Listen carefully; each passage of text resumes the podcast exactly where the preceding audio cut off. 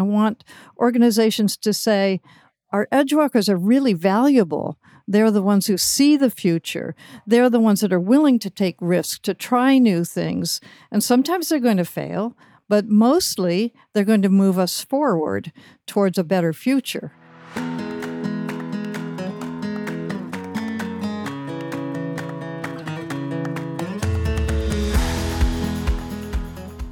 In her book, Conversational Intelligence, Judith Glaser wrote To get to the next level of greatness depends on the quality of our culture, which depends on the quality of our relationships, which depends on the quality of our conversations.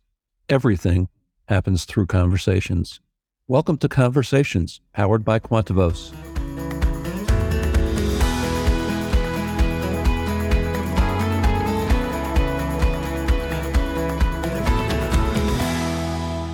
Welcome to this episode of Conversations. I'm Brian Gorman, your host and a coach here at Quantavos. And our guest today is Dr. Judi Neal. Judi is, among many other things, a dear friend of mine, but she's also the author of Edge Walkers People and Organizations That Take Risks, Build Bridges, and Break New Ground. And I can't think of anyone in today's business who should not be an edge walker. So, first of all, Judi, welcome.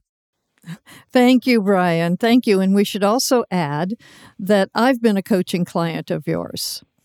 That's true. That's true. So, Judi, I want to start with a quote from Edgewalkers because I think it's a great place for us to kick this conversation off. Kermit the Frog used to sing, It's not easy being green. Edgewalkers understand the message of that song. It's not easy being an edgewalker. You see things that other people don't see. You know things in your bones that other people adamantly disagree with. If people really knew what you were about, they would think you were crazy. Sometimes you think maybe they're right. Maybe you are crazy. Yet you have a strong commitment to being authentic and being true to your values and vision like Don Quixote, you're going to keep tilting at windmills. At least that's how it feels sometimes. What brought Judi Neal into the world of edgewalkers?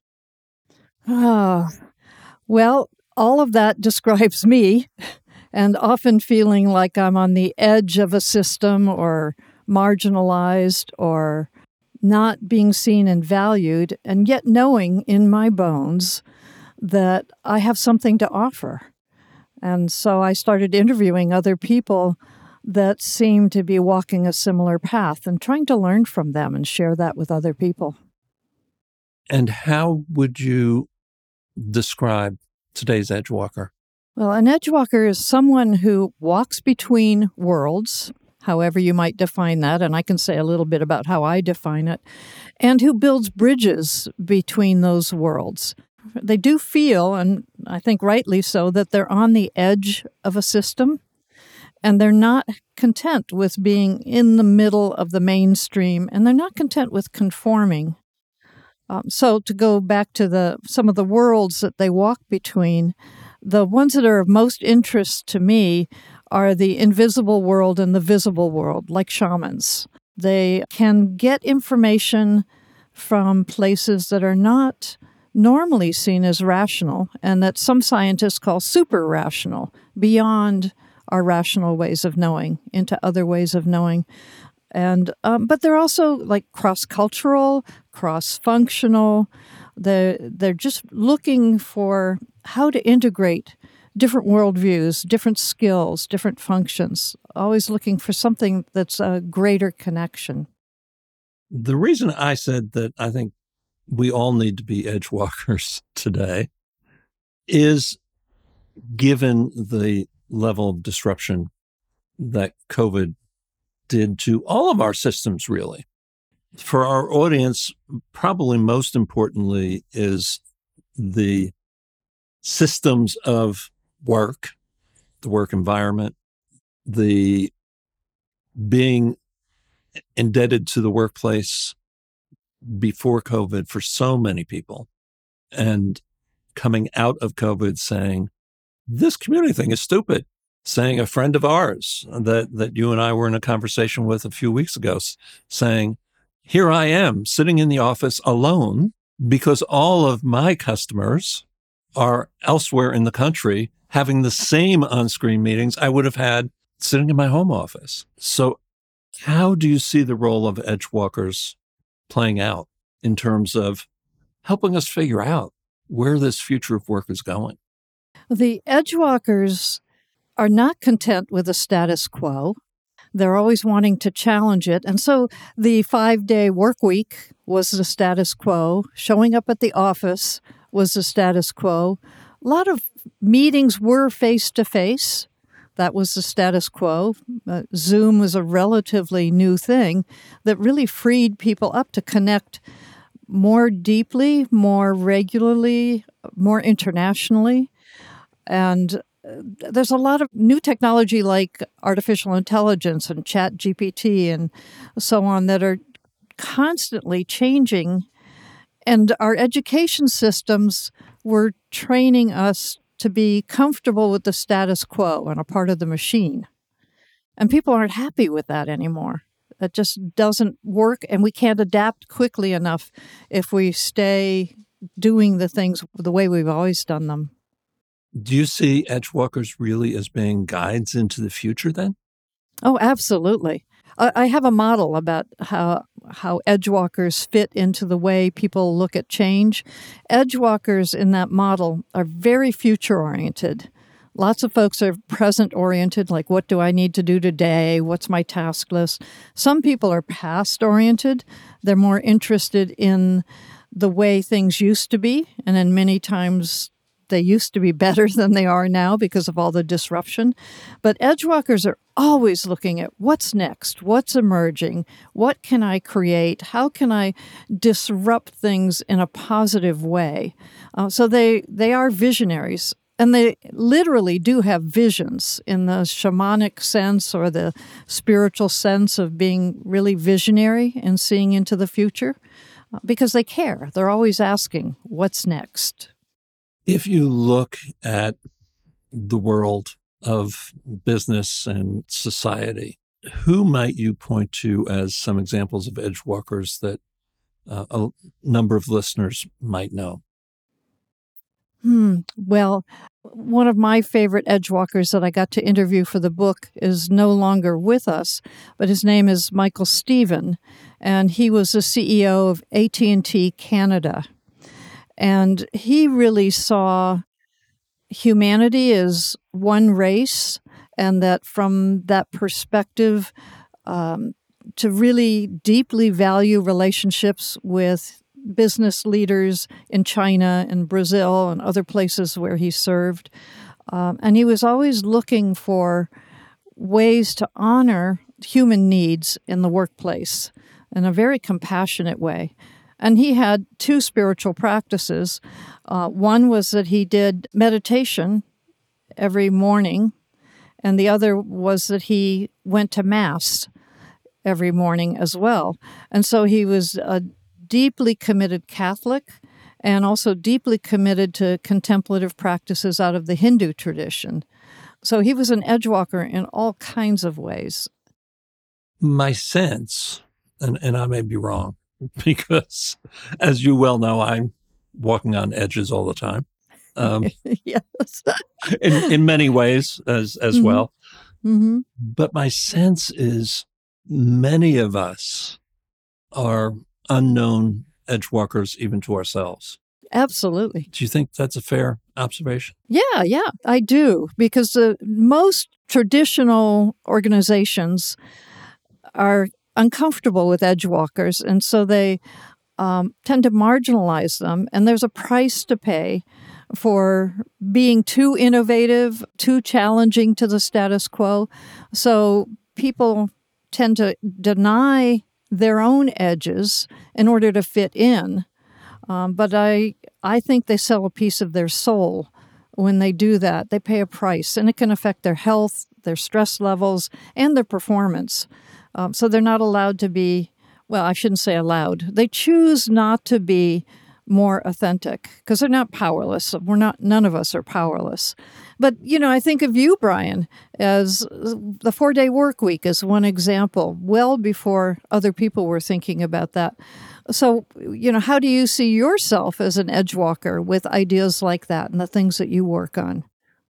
As as you said, it hasn't always served me well in business, but even back in the 1980s when I was a management consultant at KPMG, they had me heavily invested in sort of looking over the horizon. And I did change management consulting even back then. So, what are the next big changes in this industry? And how do we prepare to serve clients as they come up to and move through those changes? The reason it didn't serve me well is when they decided that they had to cut staffing, I was one of the first to go because I wasn't billing all those hours out to someone else. Um, yeah. But I think, again, yeah, um, Tony Carnesi and I trademarked four day work week. That trademark actually came through two weeks after COVID hit. But it was something that we had started working on even a year before that. One of the things that has really surfaced for me, and it's the basis of a book I'm writing now, is that the leadership paradigm and by leadership, I mean from the C suite to the front line, the leadership paradigm that we lived with going into COVID in many, many of our organizations. The very top down command and control type of leadership is on its way out. And so a year ago, uh, pretty much all of 2022, I was publishing weekly newsletters in LinkedIn about what I then called enlightened management, what I'm now calling enlightened leadership. Um, because today's workforce, today's business requires a different kind of leadership than we had three years ago. And then again, in my own personal life, I'm an edge walker in many ways, including again a spiritual practice that draws from Native American traditions, that draws from Eastern traditions, and so forth. So you actually were an edge walker without having a name for it. You didn't know that's what it could be called, uh, but you've always lived on the edge. Yeah, and and as you say that, I'm going back even further. Um, I got drafted out of graduate school. Oh, no. I uh, ended up from 1972 to 1976 being a drill sergeant in the Air Force, basic training instructor. And inevitably, almost without exception, the trainees that Frank Orsage, my co instructor for most of that time, and I, inevitably, our trainees were award winning in the squadron. And I was constantly told, you'd be a better military training instructor if you cut your hair shorter, if you shine your shoes more. You know, and I'll fast out. I would go in on weekends, not all the time, not with every group. It really depended on where they were in their development, but I'd teach them visioning mm-hmm. and how visioning can change our state of being, sometimes in very uncomfortable circumstances. So, yeah, I guess I've been an edge walker for a while. and I love that story because not only were you an edge walker, you were bringing out the edge walker qualities in other people and teaching them edge walker skills, which, you know, they were award winning and you were the mole that they wanted to whack a mole and push you down because you didn't conform. And that's part of the uncomfortableness of organizations that my work, I want to change that. I want organizations to say, our edge walkers are really valuable. They're the ones who see the future. They're the ones that are willing to take risks, to try new things. And sometimes they're going to fail, but mostly they're going to move us forward towards a better future. So I'm maybe tilting at windmills, to use another metaphor. Um, but there are organizations, particularly social entrepreneur organizations, that really get that, that are beyond profit and that really want to make a difference to human society. Judi, you just mentioned Edgewalker skills. Could you tell us what some of those skills are? Well, yeah, I'd love to. Um, these all come from interviewing leaders mostly in business, some in the art world and, and other worlds. Michael Stephen, as I mentioned earlier, was one of them. And the looking at what they do, because I would ask them in the interview, how do you walk between these worlds that you walk between? What skills allow you to do that? And the first skill um, as they told me their stories and, and you know like like you just told about taking the the trainees and teaching them visionary skills. The first skill is what I call knowing the future. And some of my colleagues in Edgewalkers International, my company, they uh, talk about sensing the future. But that skill has three parts to it. And one way we know the future is what I call the traditional way of knowing the future, like forecasting, economic forecasting, or human resource forecasting, which pretty much is linear. It's predicting the future from the past. And that serves us well when we're in a stable environment. Yeah, who's in a stable environment these days, right? Those were the good old days. And the second way is what I call intuitive. Uh, and it's so interesting to interview leaders and to find out that many of them well, they don't talk about it, but they use intuition. And uh, it's interesting, the men typically use the word, I feel it in my gut. And the women tend to say, I feel it in my heart. But there's this way of knowing that isn't predicting the future from the past, it's a feeling, sensing way of knowing that they don't talk about because it'll affect the stock market, but they trust it. And the third way is called co creating with the universe. You, you co create the future by visioning what is your future ideal. You dream it into being, and then you get tactical and you do the strategic planning and the setting up the milestones and, and working towards it in the typical way we might create something. But it begins like uh, Peter Senge and others talk about the emergent future. You're calling the emergent future into being and then giving it energy, taking action. So that's one of the skills is the the sense of knowing the future. The second skill is risk taking.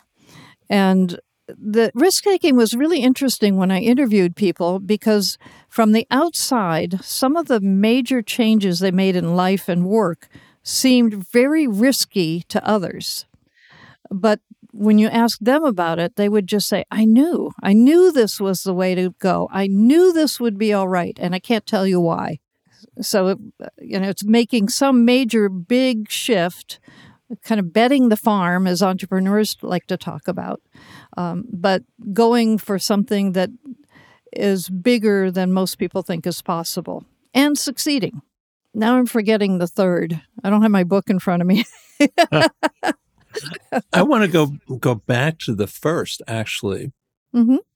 because I listened to you describe Joseph Campbell's hero's journey. Oh, yeah. Defining, in some sense, where you want to be, and then setting out on that quest to make it happen. Mm-hmm. You also talked about leaders, women sensing it, feeling it in their heart, men in their gut.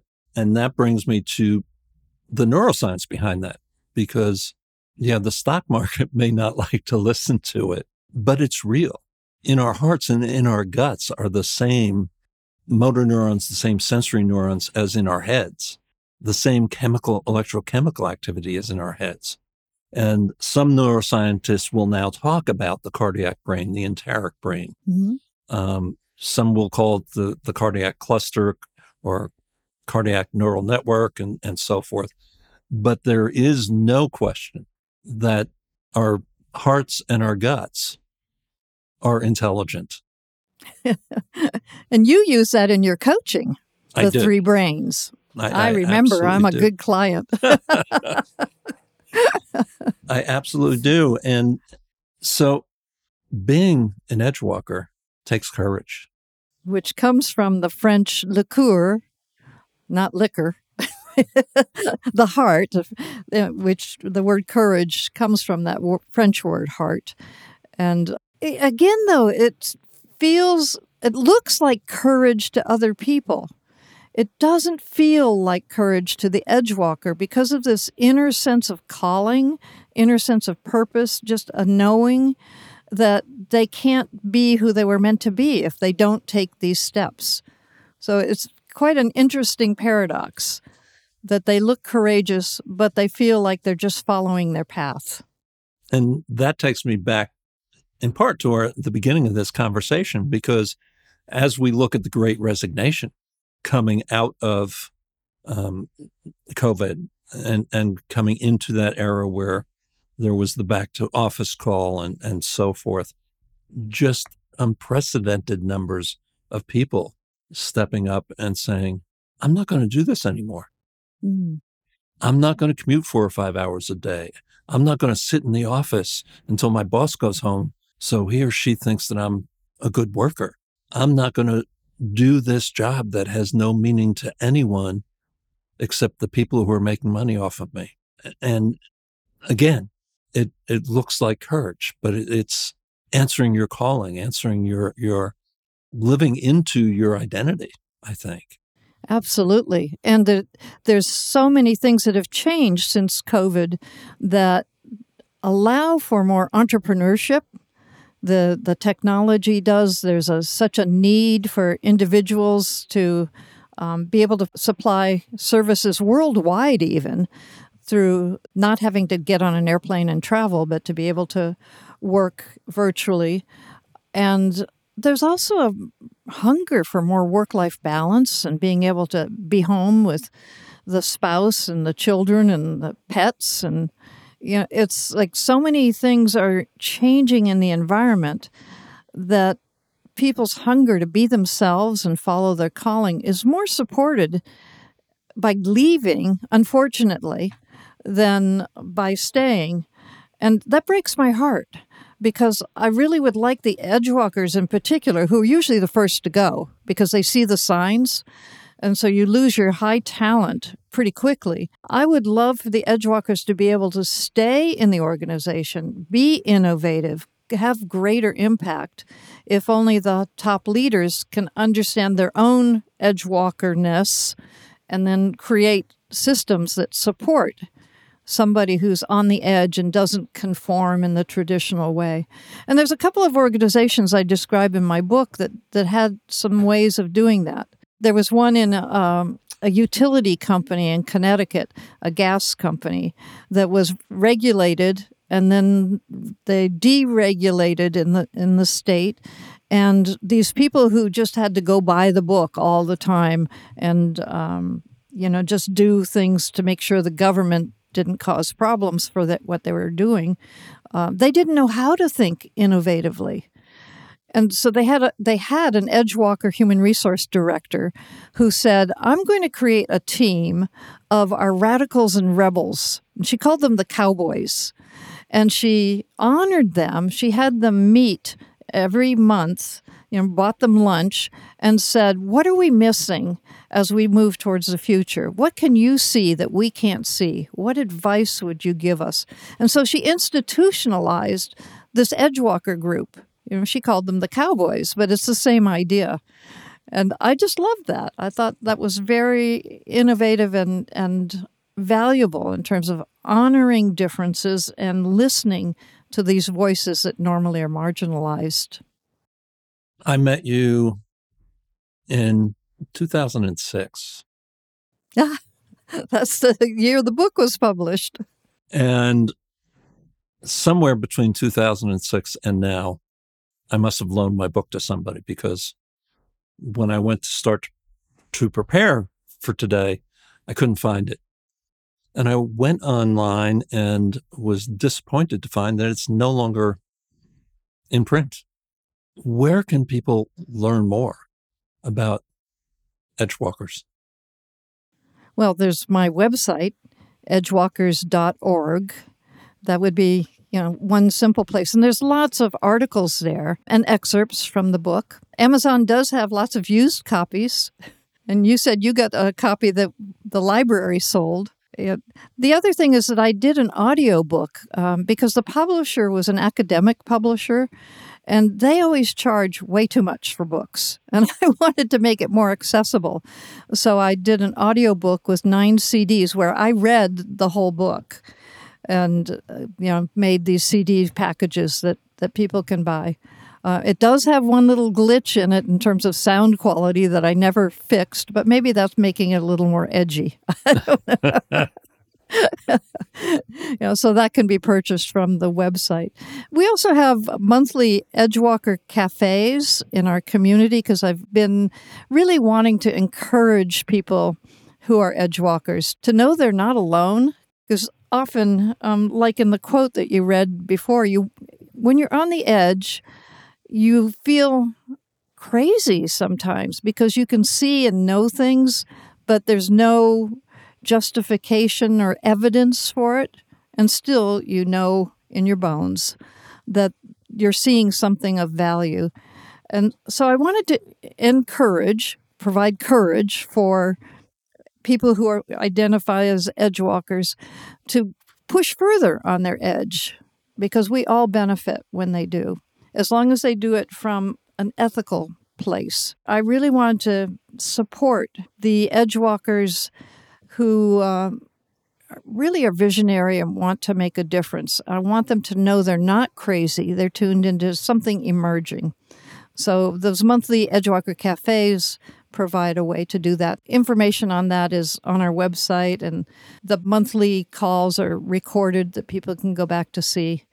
Uh, and then I do Edgewalker training and coaching and various other things that can help people really embody who they truly are at a deep level.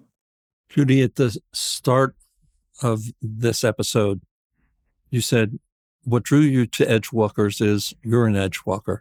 I just want to reassure everyone that that is more than true. Thank you. Judi Neal, thank you for this conversation.